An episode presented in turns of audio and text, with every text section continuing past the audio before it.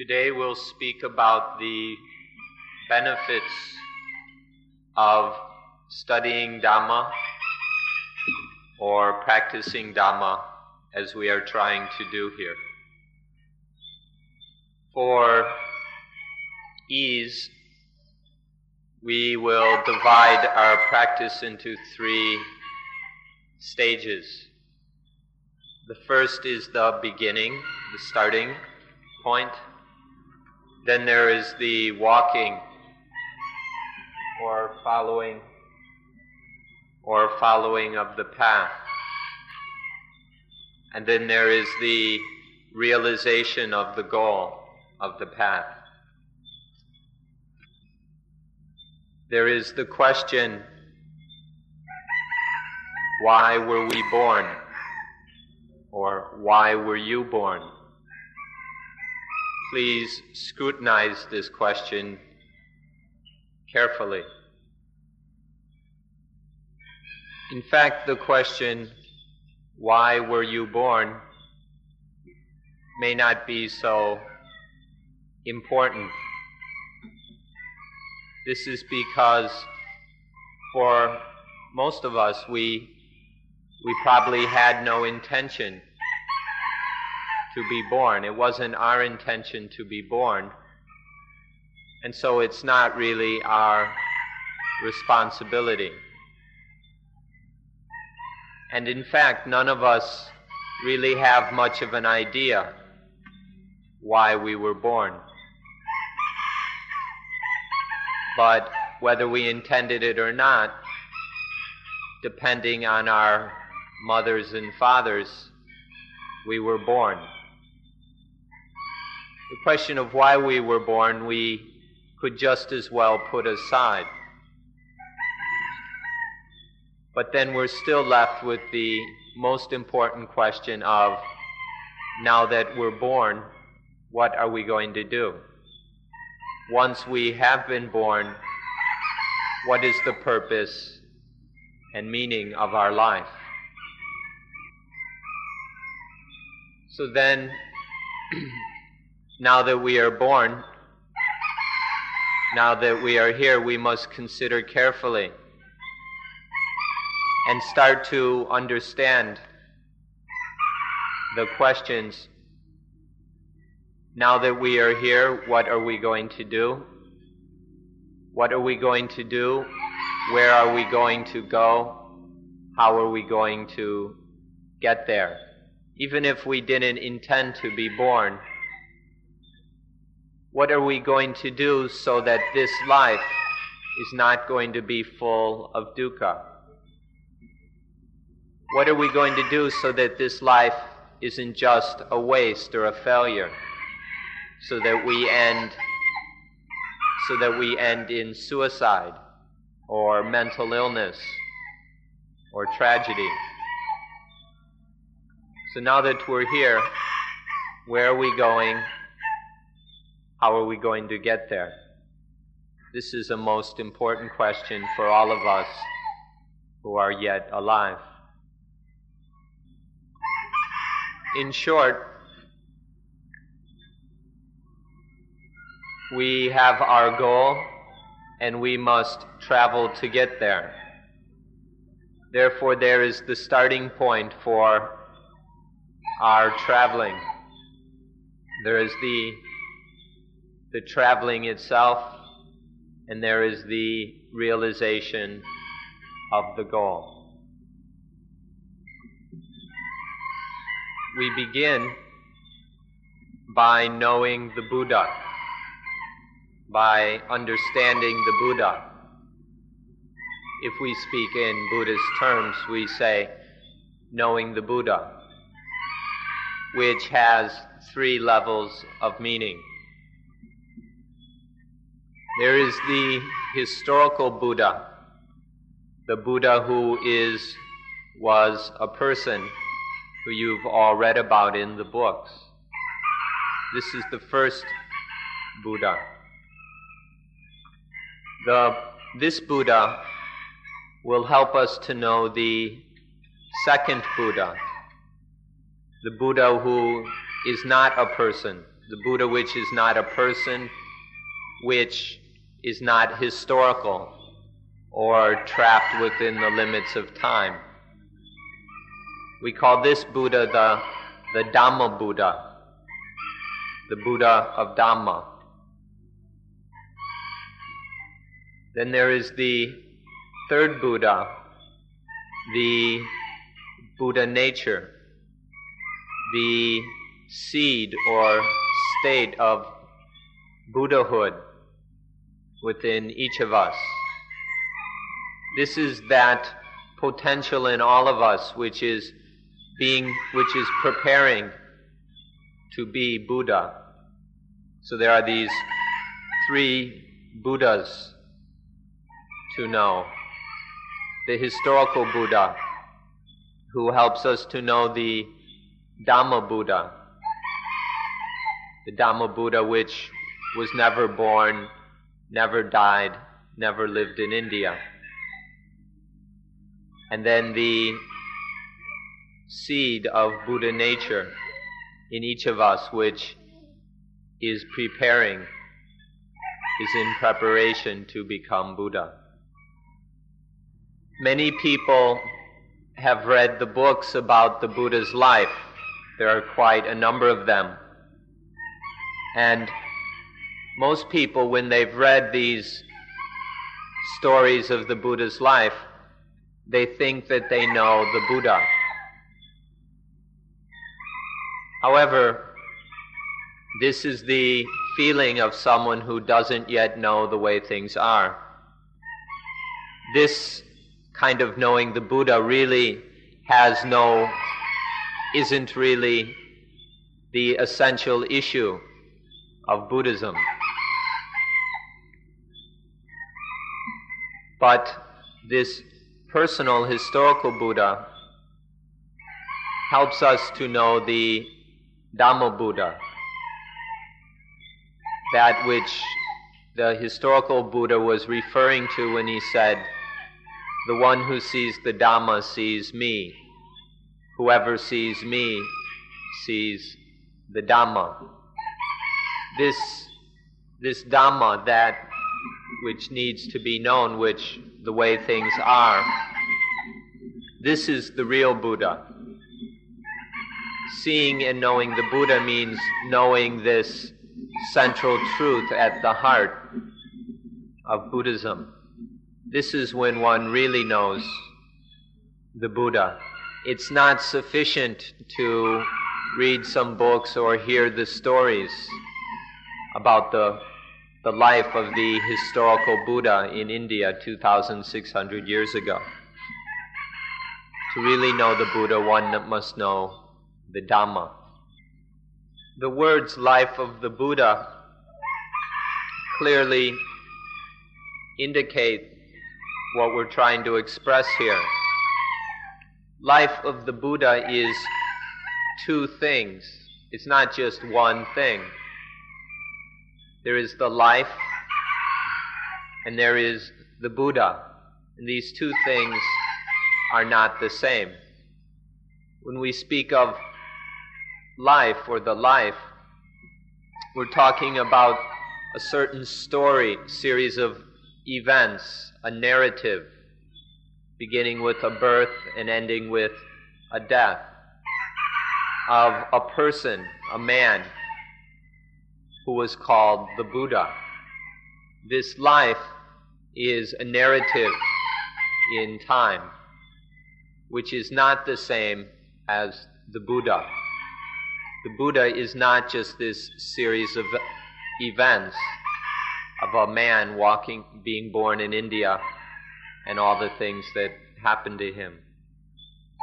We should be careful to understand the full meaning of the words, the life of the Buddha, and see what the difference is.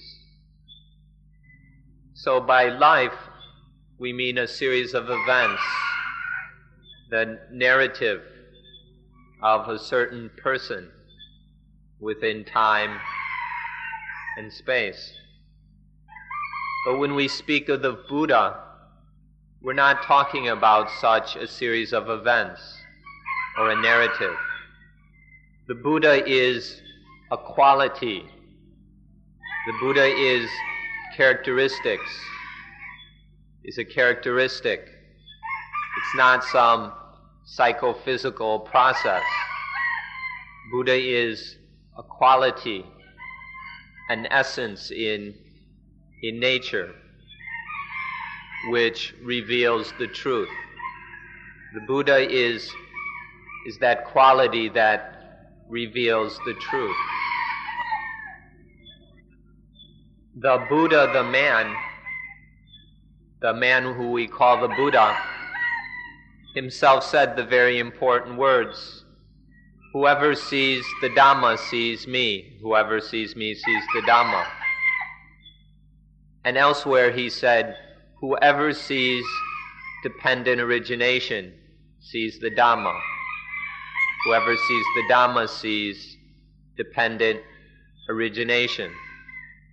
What this means is that the Buddha is anything that demonstrates, shows, indicates, points to, reveals the profound truth of dependent origination.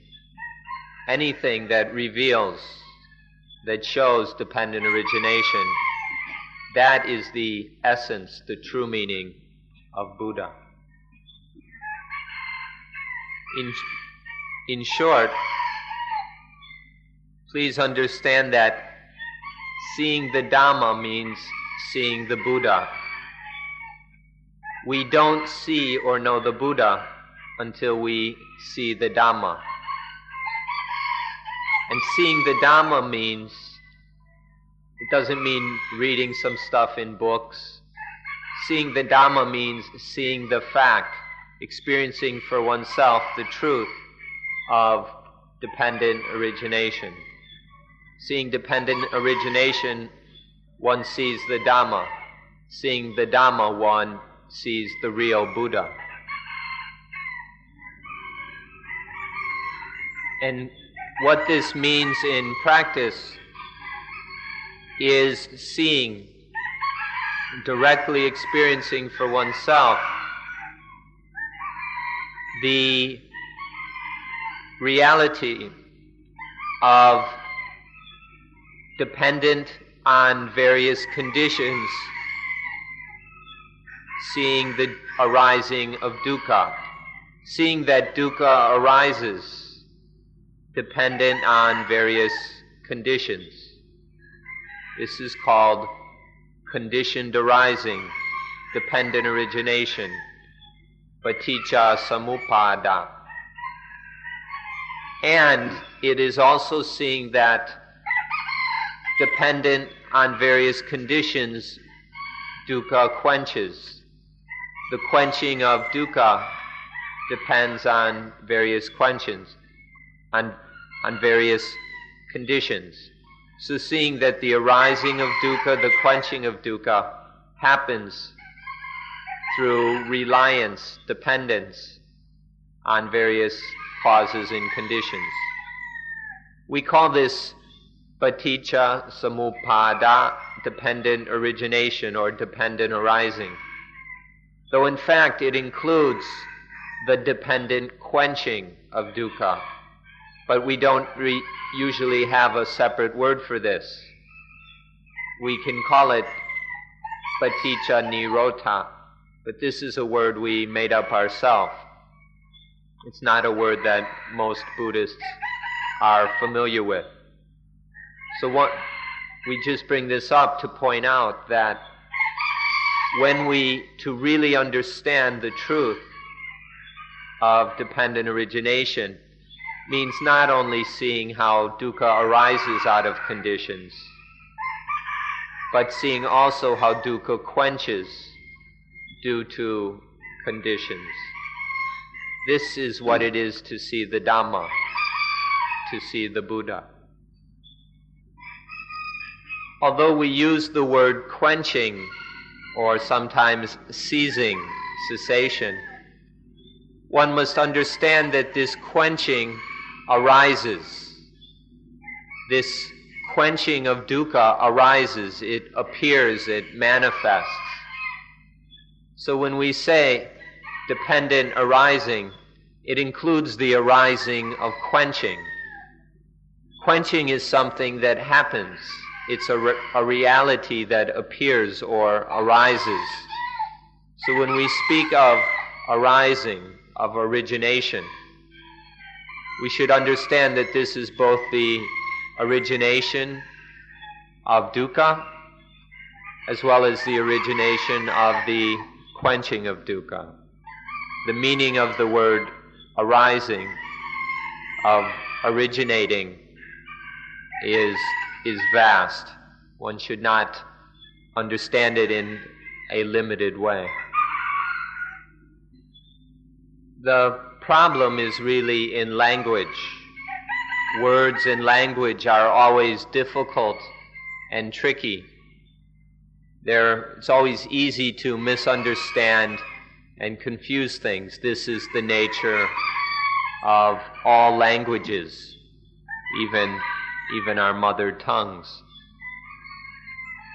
When a fire appears or is lit, and then the fire is put out or quenched. And so we think these are totally opposite. The fire is lit, the fire is put out. These seem to be totally different things.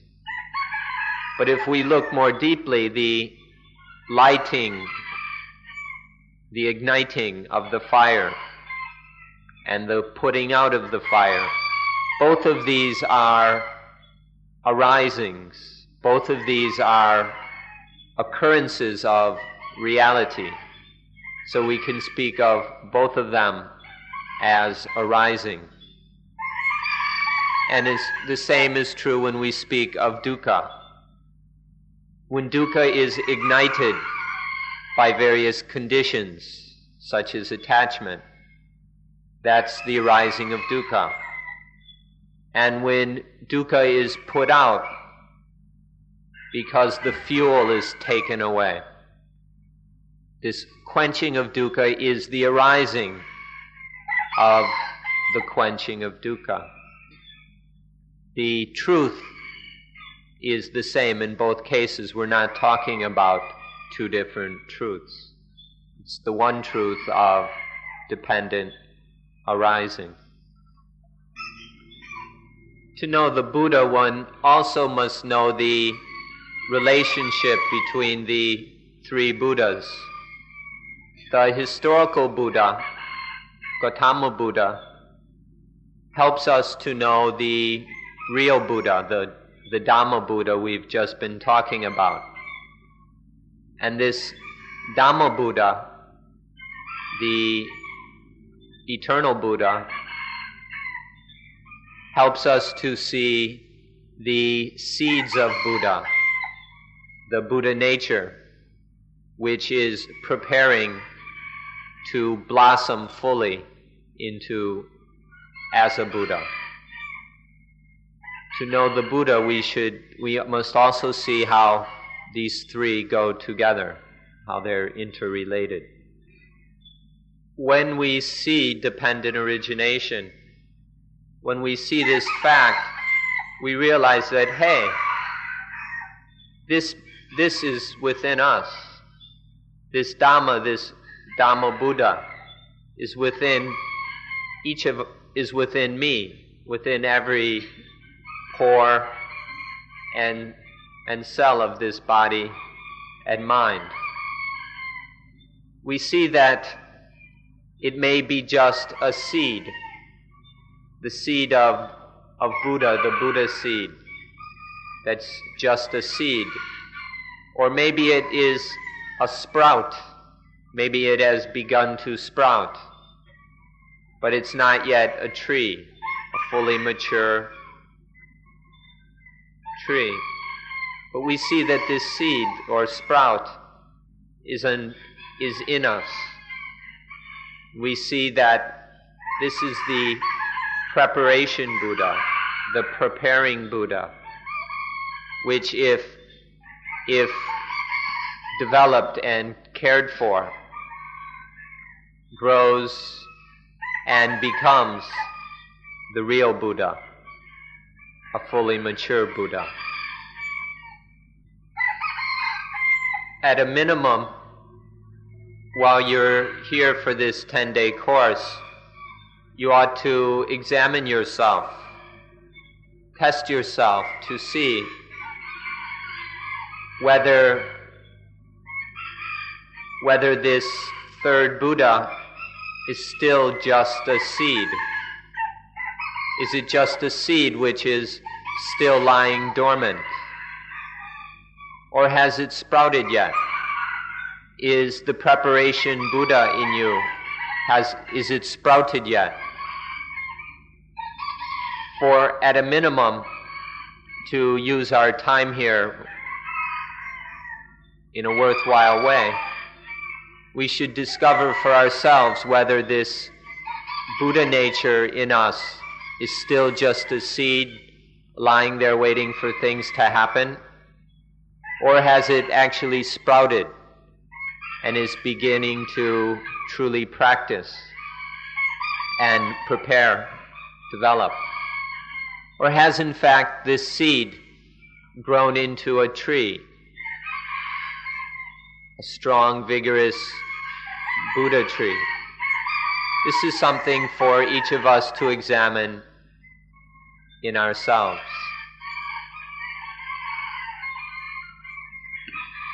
So this is the starting point, knowing these three Buddhas as we have discussed. Once we know them sufficiently, then we begin to travel. Our journey begins.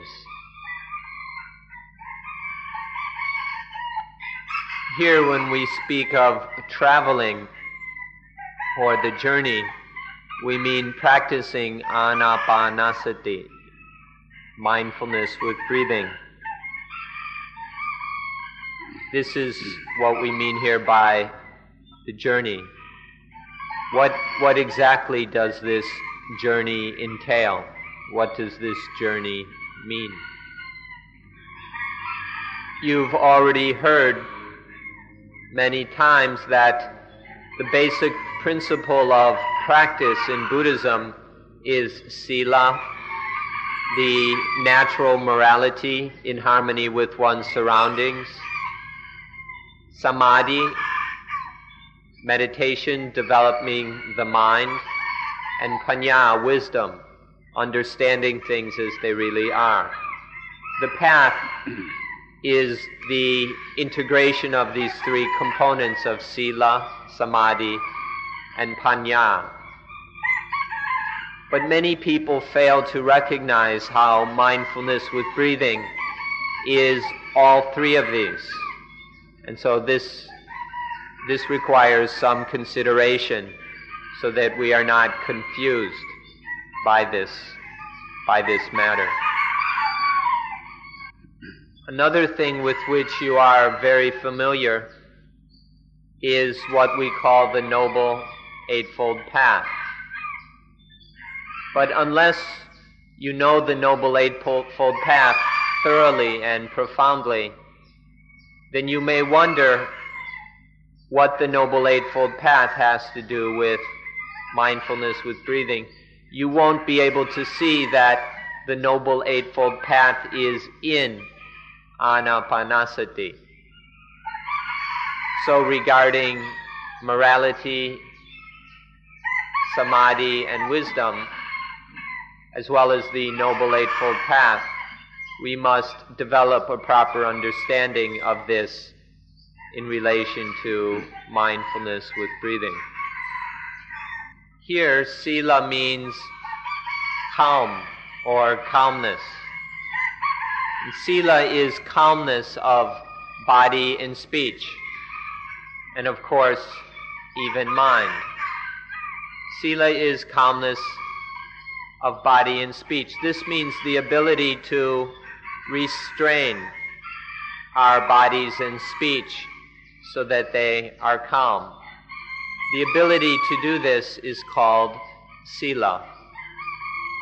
In anapanasati, we have this ability to restrain our bodies, our speech, so that they are truly peaceful. To put it directly, if there's no sila, we can't practice anapanasati. If our bodies and speech are not calm, then there's no way we can do anapanasati. If we've been living life without morality, then we will not have calm bodies and calm speech. But if we are able to practice anapanasati, then we are able to restrain our bodies and speech so that they are calm.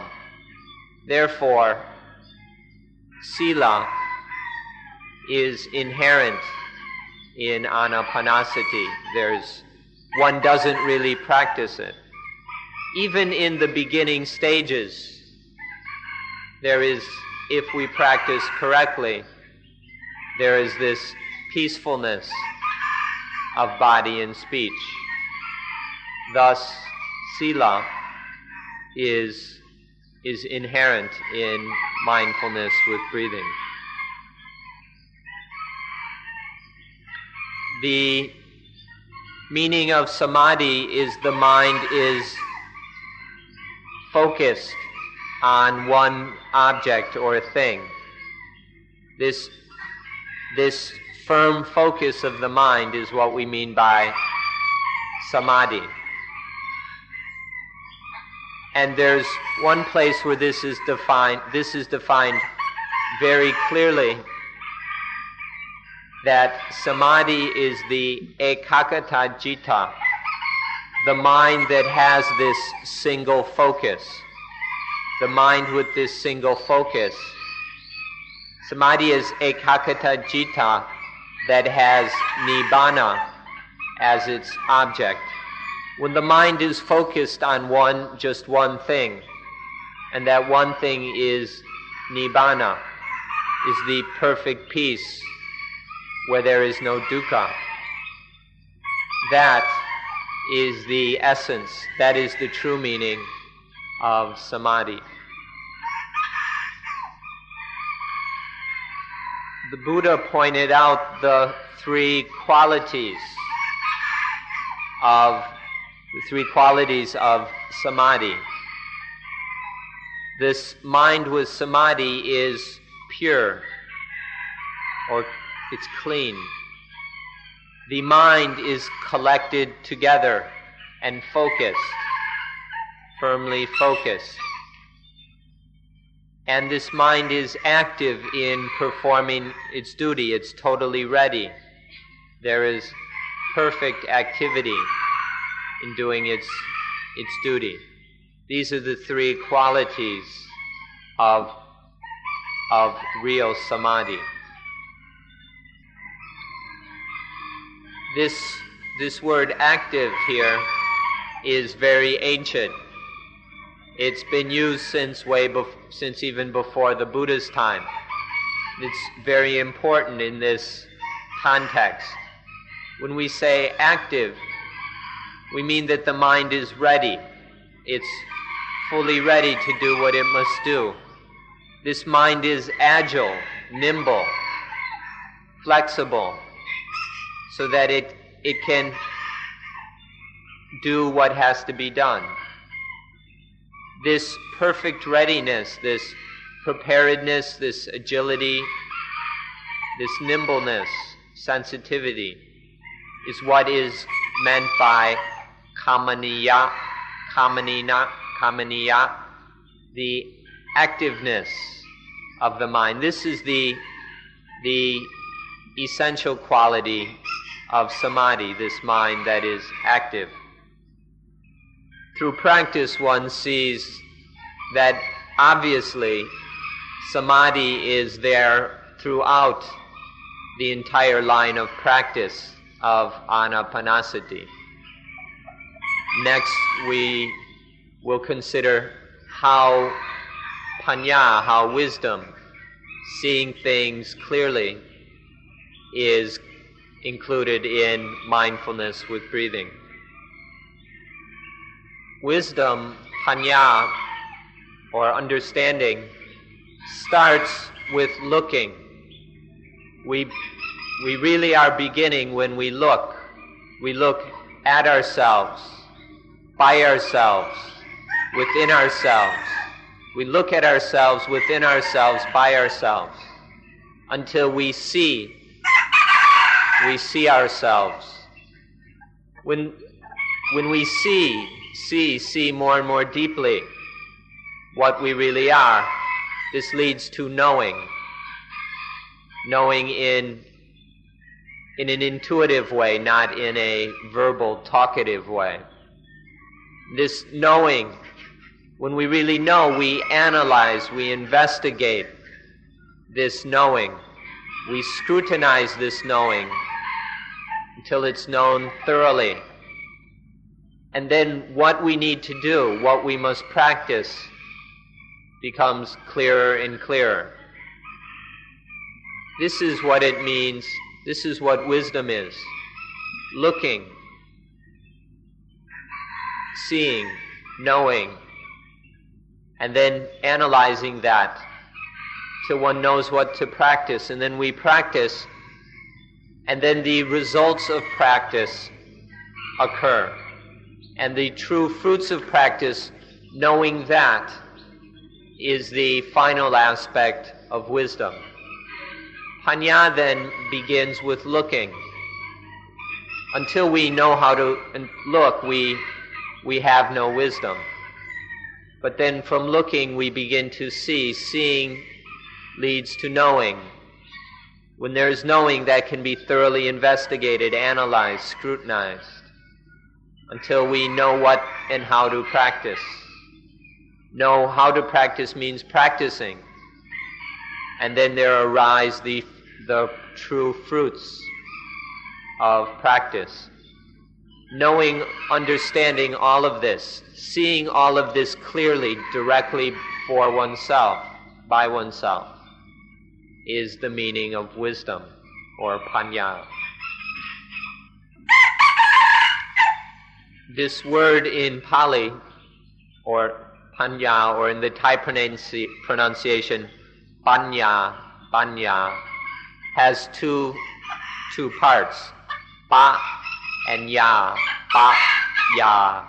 Ya means to know, means knowing. Pa means correct and thorough. Pa is correct and thorough, or comprehensive. So when we say paññā, or we translate it as wisdom, it means correct and thorough knowing of what needs to be known, or correct, thorough, comprehensive wisdom. This is the meaning here of paññā. We like to translate paññā as wisdom. This is the standard translation, and people seem quite happy with it. But whether wisdom, what wisdom means, what the meaning of this English word wisdom is a good question, and it's your responsibility to find out. If you want to translate paññā as wisdom, one must check and see whether wisdom actually means paññā, correct, thorough, comprehensive, complete knowing, correct and thorough understanding. That's what paññā means in Pali. What wisdom means in English, you'll have to sort out for yourselves. You can see for yourselves, without believing anyone else, that throughout the entire line of practice called anapanasati, there is sila, this calmness through restraint, samādhi, the collected, focused mind, and paññā, this correct and thorough understanding. All of these are included in anapanasati from the start until the end. So it should no longer be a problem or question of how anapanasati is the path, is sila, samadhi, and paññā. Now we can consider for a while anapanasati in light of the Noble Eightfold Path. First, sammaditthi, right view, right understanding, has induced you to practice anapanasati. Right view has pulled you into this practice. And as long as we're practicing properly, right view is always there. Next is sama sankappa, which must be translated right aspiration. This means right that our wants, that what we want or that our intention is correct, is in harmony with Dhamma. This right desire, this right want, this right intention or aspiration to practice anapanasati, of course, must be there if we are to practice as we should. Next is samavaja, right speech. Most people realize that in meditation we're not speaking. We shouldn't be speaking. But if one does speak for some reason, that speech will be correct, will be appropriate. Or, although we may not speak outwardly, if we are speaking inside, if we speak within the mind, then that speech will be correct. It will be peaceful, it will be useful. It won't create any problems. Next is sama kammanta, right action. Anapanasati itself is about as right as an action can be. To practice anapanasati is in itself right action. Action for the sake of quenching dukkha. Or if one has anapanasati and one acts in other ways, then that whatever action it will be correct. If one really has anapanasati in acting, then the action will always be for the sake of ending dukkha. Our actions will not create more dukkha. So, in anapanasati, there is always right action. Next is sama-ajiva, which is usually translated right livelihood. But please don't understand sama-ajiva in a narrow way. Many people think this just means the way we earn a living, our job, our profession, the way we feed our stomachs and earn money. This is a far too narrow understanding of sama-ajiva. It really means right maintenance of life. It's the way we establish and maintain our lives. All the things we do to maintain life, to continue life. This is what is meant by right livelihood or sama-ajiva. It's not just one's job or one's profession. When there is anapanasati, then everything we do to maintain life is correct. We won't do anything that exploits or oppresses others, our own bodies, or whatever. When So in anapanasati, we are maintaining, we're already doing something very wonderful for maintaining life. And any other things actions or things we do to maintain life that come from anapanasati will be correct, will be non-violent, non-oppressive. Next is sama vayama, or right effort to try to persevere correctly. But this right effort ought to include the word struggle. It means the right struggle of life to always move forward, to develop itself higher and higher, this struggle to evolve onto more highly, more perfectly towards the goal of life. This is what we should mean by sama vayama. It includes daring, to dare to do what needs to be done. This daring to struggle, to always try to move forward in this struggle of life. This, to do so rightly, is part of anapanasati. Anapanasati is a very powerful way to struggle to always move forward in life. So when there is anapanasati, there is this right struggle of right effort. Next is samasati, right mindfulness, which we really don't have to explain at all. It's obvious that anapanasati is samasati itself. When in samasati is to govern the mind so that it is always attentive. The mind is always present correctly to what needs to be attended to. Always attending to life itself, always being fully present, aware. This samasati is anapanasati itself, in all levels, from every possible angle of samasati. We find it through anapanasati, mindfulness with breathing.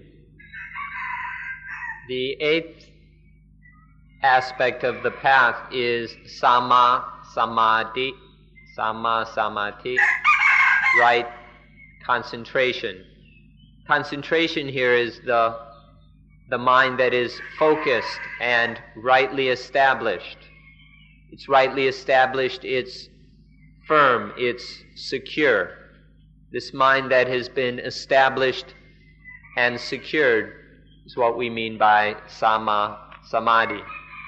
When there is this right focus and this right security, securing of mind, then the mind continually sees things more and more clearly, sees things more and more as they really are. The mind develops, progresses in seeing things as they are. We could say that the mind progressively sees the Buddha, the personal Buddha, the Dhamma Buddha, and then the Buddha nature, sees this more and more deeply, more and more thoroughly, more and more correctly. This is what happens when there is sama-samādhi. One most important thing to understand is that this eightfold path is one. It's one single path. What this means, it's when we speak of eight factors or eight folds, we don't mean that these are eight things. These are not eight separate things. It's one thing with eight aspects, or this one thing has these eight factors, these eight folds within it. This means that our practice must encompass all eight of these factors, but they must be brought together, integrated, harmonized as one. As long as we see them as eight factors, we haven't really seen the path. The path is one. It's one path leading to one goal, practiced by one person. This single path leading to the single goal of a single practitioner. It's all one. You can't separate these things. And until it's one, we haven't really understood the path. So this one path, all eight aspects of this one path are there in anapanasati. So these are the things we need to understand about how anapanasati and the path are the same. Now, if eight meant eight paths, if there were eight things, that means there were eight paths. And it's impossible to walk all eight paths at once. So, obviously, if we think of eight different things, it's impossible to do them all. But if it's one path where these eight come together, where these eight, they never were separate anyway, unless we're confused. But when the eight are together as one path, that is something we can walk, we can follow, we can practice. So whether we speak of it in terms of the three sikha, the three trainings of sila, samadhi, and paññā, or we speak of the Noble Eightfold Path, it's not the name that's important. What matters is that we can practice it, that it's real. And if it's real, we can do it. We can travel this path, and it will take us to the goal. The important thing is that we can practice it, that it is practical. It's quite a pity that in Thailand, this very Thailand, we still hear this explained incorrectly. We very frequently hear the words mak bad or maga path bad eight. The eight paths. Over and over again we hear people saying eight paths, which is just to butcher the Pali meaning, which is literally and clearly one path with eight factors, one path with eight folds. So we can call it the eight-factored path, the eightfold path. Please remember these words correctly. It should never be eight paths, or three paths, or even two. It's one path with eight factors, eight folds, eight aspects. Now we come to the third thing, arriving. There are three. There's starting, there's traveling, and then arriving. Now we'll consider to what or in what do we arrive? What is the arriving here? In arriving, there are various benefits. These benefits are of two kinds. There are worldly benefits and transcendent benefits. By worldly benefits, we mean benefits for living in this world, for dealing with the worldly situations of this world. To be able to do that without, that is one benefit, or one sort of benefit. And then there is the transcendent benefit. Transcendent means to go beyond, to be above, beyond the world. The transcendent benefits are to not have any problems regarding this world. To be beyond the world means that nothing in the world is a problem for us. So in arriving, we receive both kinds of benefits. Arriving at these worldly benefits, being able to live in this world, and arriving at the transcendent benefits of being above any problem regarding the world. In Thai, the words are very simple. Nai log, in world, and nua log, above world. It's very simple. In English, we've seen that they have the words mundane and super mundane or ultra mundane, which comes from Latin, and of course the literal meaning is exactly the same. In Pali, it's lokiya, in world, or having to do with the world, regarding the world, and lokuttara. Uttara means above, beyond. So exactly the same meaning as supramundane. One, there are these both kinds of benefits. The mundane benefits of being to live in this world without any problems. All problems regarding living in this world are finished, are taken care of. And the supramundane or lokuttara benefits are there are no more problems about being above the world. So all of these are the benefits of arriving at the goal. This point we can summarize by returning to the question we brought up at the beginning. Why were you born? For what purpose were you born? If one has realized these worldly and transcendent benefits, then one will be able to answer this question immediately.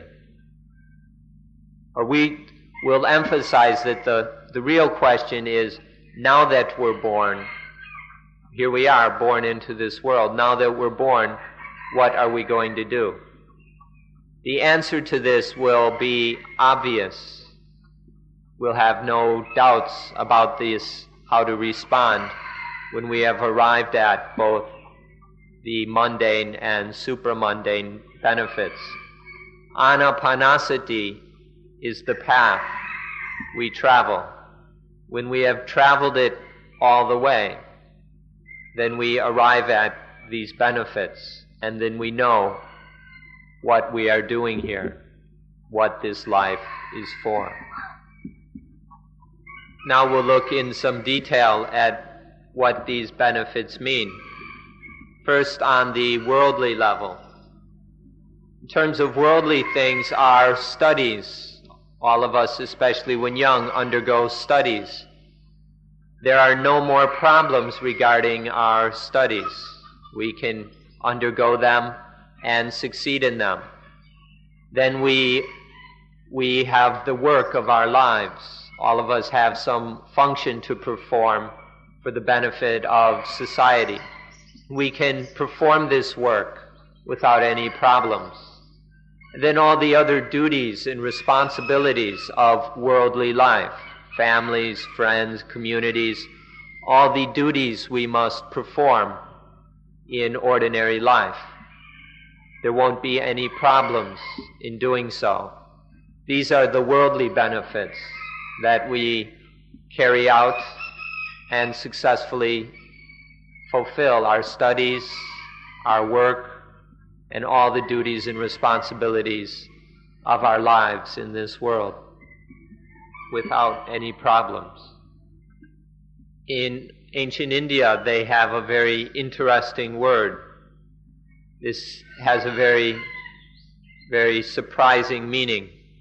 This word is Jīvita saṅgvohāra, which means, we can translate it, the business of life, or commerce through life. What we mean by commerce through life, or business through life, is that our lives are an It's like our lives are an investment. If you think of life as a business, then we have these lives that we are given.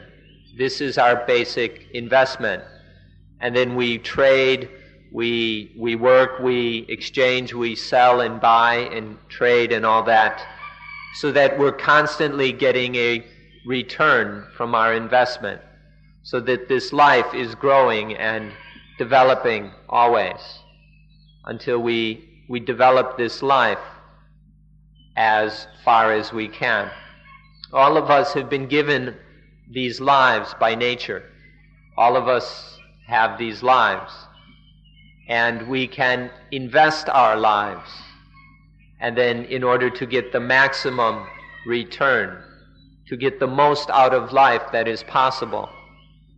This is what is meant by the commerce through life, or business of life, Jīvita saṅgvohāra, to invest one's life in the best possible way in order to get the most that is possible from our life. To put it a little more directly,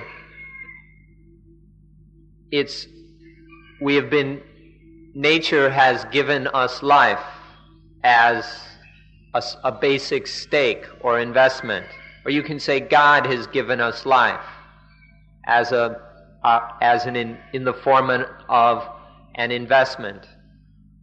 When we are born, these lives that we are given are not yet profits. We don't see life as just some profit we have been handed. But life is the basic investment, and then it's up to us to invest life properly, to take this investment and make the most of it. This is what we're here for, or at least we've been given this basic stakes, this basic capital, and now it's up to us whether we invest it or not, and whether we invest it properly. If we don't invest this basic capital, then there's no way we'll make any profit for life. We just get some capital and then that's all. And if we go through life without investing properly, without this commerce or business of life being developed, then there's no profit in life, which is the same as saying we've wasted our life. We haven't really gotten anything out of this basic capital. So the thing to do, of course, is to make the most of this capital, to invest it, to reinvestment, to trade, to do business, until we've increased our original stake as much as we can. To do this, we practice Dhamma. To make the most on this is to practice Dhamma, as we have been discussing all along. We hope that you are very successful in this business of life, so that you get the most profit from life. All of that has to do with the worldly benefits of the path. Now let's look at the transcendent, the lokuttara aspects. This is easy to see just by taking the word lokuttara, to be beyond the world. What is it? Just think about the meaning to be beyond the world, above the world. This is to be above all the problems of the world. There's nothing in this world that is a problem for us anymore. There's just none of the old problems are problems anymore. The world cannot be a problem in any way for us. This is what it means to be above the world, beyond the world, to be beyond all the problems of the world. Or we can use some words that are a little more modern, the term materialism and the term spiritualism. We've already looked at the materialistic benefits, the worldly benefits, but then there are the spiritual, the spiritualistic benefits, and we should receive these abundantly on the highest possible level. So we'll give this some more consideration. We can say that in this world there is just the positive and the negative. Everything in the world comes down to the positive and the negative. The positive makes us laugh, and the negative makes us cry. When our minds are still caught in the world, then we're laughing and crying endlessly. Our life is just laughing and crying. But when we are above the world, beyond the world, then we don't have to laugh and we don't have to cry. We're free of all this laughing and crying. This is the highest spiritual benefit. In terms of the mind, this is the supreme benefit, not having to laugh and cry all the time. The world is positive and negative for us. For us, the world is positive and negative. And this is the reason for all the struggles, all the busyness, all the confusion, all the problems, all the hassles of our lives. But there is a way, there is a method, a means to remove the positive and negative from the world, to free the world and ourselves from positive and negative. This means would take us a few more hours to explain, so we'll save that for some other time. But we want to point out to you that there is a way to be free of positive and negative, so it has no more power over us. We hope that you will be interested in a life that is beyond positive and negative, totally liberated from, emancipated from positive and negative. The word free has no meaning. There's no such thing as freedom until one is free of positive and negative. This is the only true freedom in this world. We hope that this is something you are interested in. If you are interested in being beyond positive and negative, in the highest spiritual benefit, then one will be able to start the journey. One will be able to make the journey. And eventually one will arrive to this highest benefit, to be free of positive and negative. We hope this is something of genuine interest to you all. In Buddhism, we have a fundamental principle to study, to lead us ever forward in life. This is the principle of nibbāna, or coolness. Now, when we investigate nibbāna, there are two aspects of nibbāna that we can look into. The first, we won't explain this technically or literally, but we'll get to the essential meaning. The first kind is where the coolness, where there is still positive and negative, where things are still positive and negative for you. But this positive and negative can't do anything to you. Things are still positive and negative, but it can't, that can't do anything to you. This is, one is, the positive and negative are no problems for you. This is one level of nibbāna. Then there is the nibbāna where there's no positive and negative at all, where one is totally free of positive and negative. This is an important principle to study. There's the nibbāna, the coolness, where positive and negative can't do anything to you.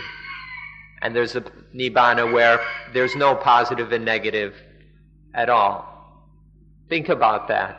Go into that. See how marvelous, how wonderful that would be, where there's no more positive and negative. Please consider this deeply.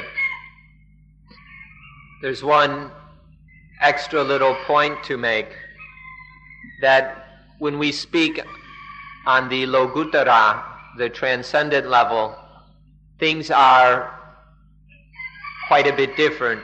They're the opposite of how things seem on the worldly plane. Our worldly perspectives look at things one way, but when we look from the transcendent level or perspective, it's the opposite. So when we talk of arriving, it means you don't have to go anywhere.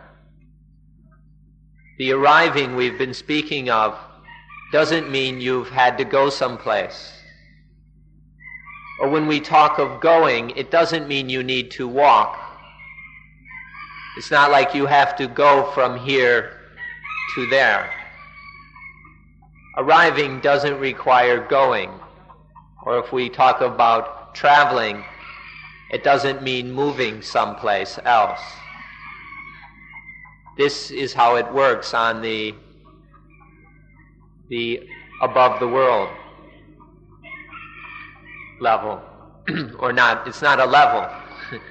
It's just when things are above the world, that's how it turns out. What this means is that instead of the going, the walking, the travel, is not moving our bodies from one place to another. One just stays right here, but uses Dhamma to overcome ignorance. The not knowing, the not understanding things as they are, or even the foolishness that we accumulate. We get rid of that through Dhamma. We use Dhamma, especially anapanasati, to let go of all the ignorance, confusion, foolishness, stupidity. When there's no avijja, no ignorance, when all misunderstanding, all lack of understanding has been released, then you don't have to go anywhere. Nibbāna will come all by itself. You don't have to go looking for nibbāna. Nibbāna will find you when there is nothing blocking it. The only reason nibbāna can't find you is because there's something in its way. Remove that something. Remove that something, and nibbāna will find you immediately. See, on the transcendent level, this is how things work. You don't have to go anywhere. The arriving isn't a moving. You've already arrived. It's just a matter of... We can summarize the discussion by saying that we will have a life which is cool and useful. The life will be cool and beneficial. This is the result of practice. Notice that there are two things. One, life is cool. There are no more problems for this life. But just being cool, that doesn't do much good. But when the result is also that this life is of great benefit for everyone. If life isn't of use to anyone, then what good is it? But when life is cool, it can also be of the highest benefit, can be most useful for all sides, for everyone. This is what it is to arrive when life is cool and of benefit to everyone. So there is starting, and there is walking, and there is arriving at the goal of a life that is cool and of benefit to all. Fools say that Buddhism is only for saving oneself. People who are quite stupid claim that Buddhism is just a way to save one's own skin, to end one's own suffering. These are the words of someone who does not understand the facts. Buddhism teaches that how to save oneself, that is true.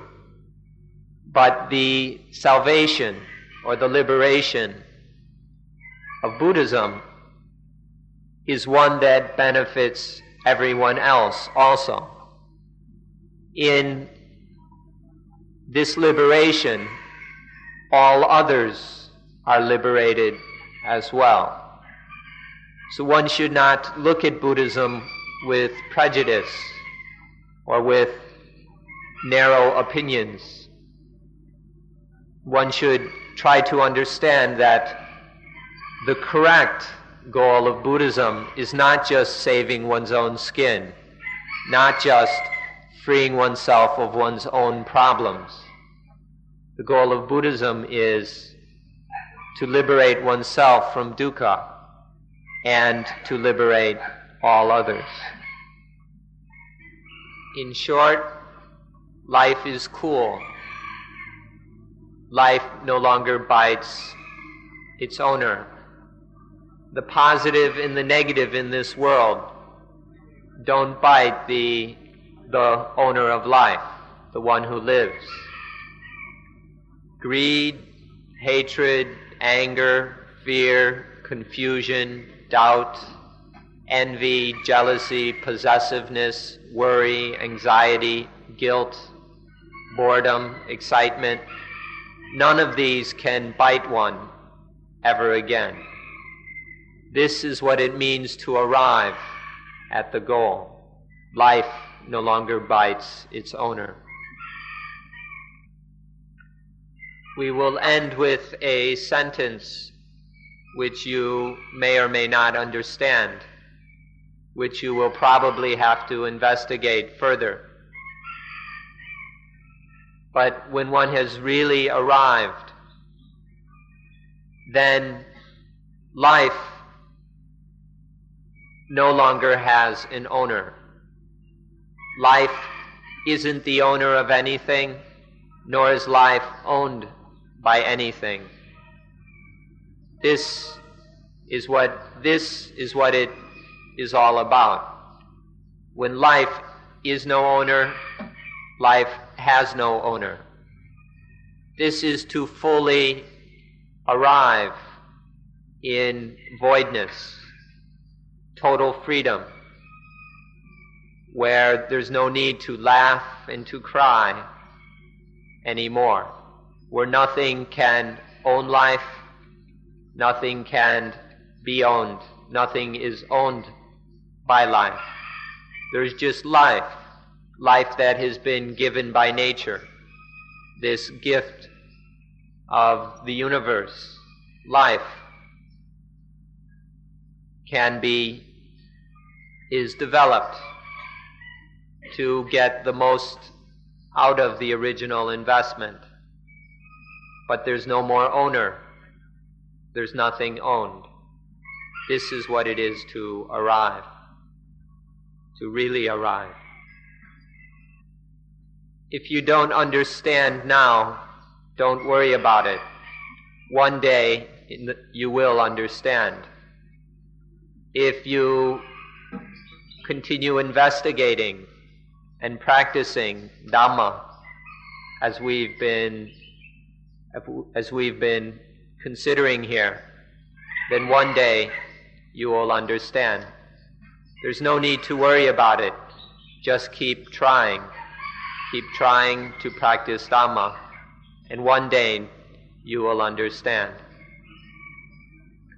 Thank you all for listening. We hope that you've enjoyed it. Thank you all for being such good and patient listeners.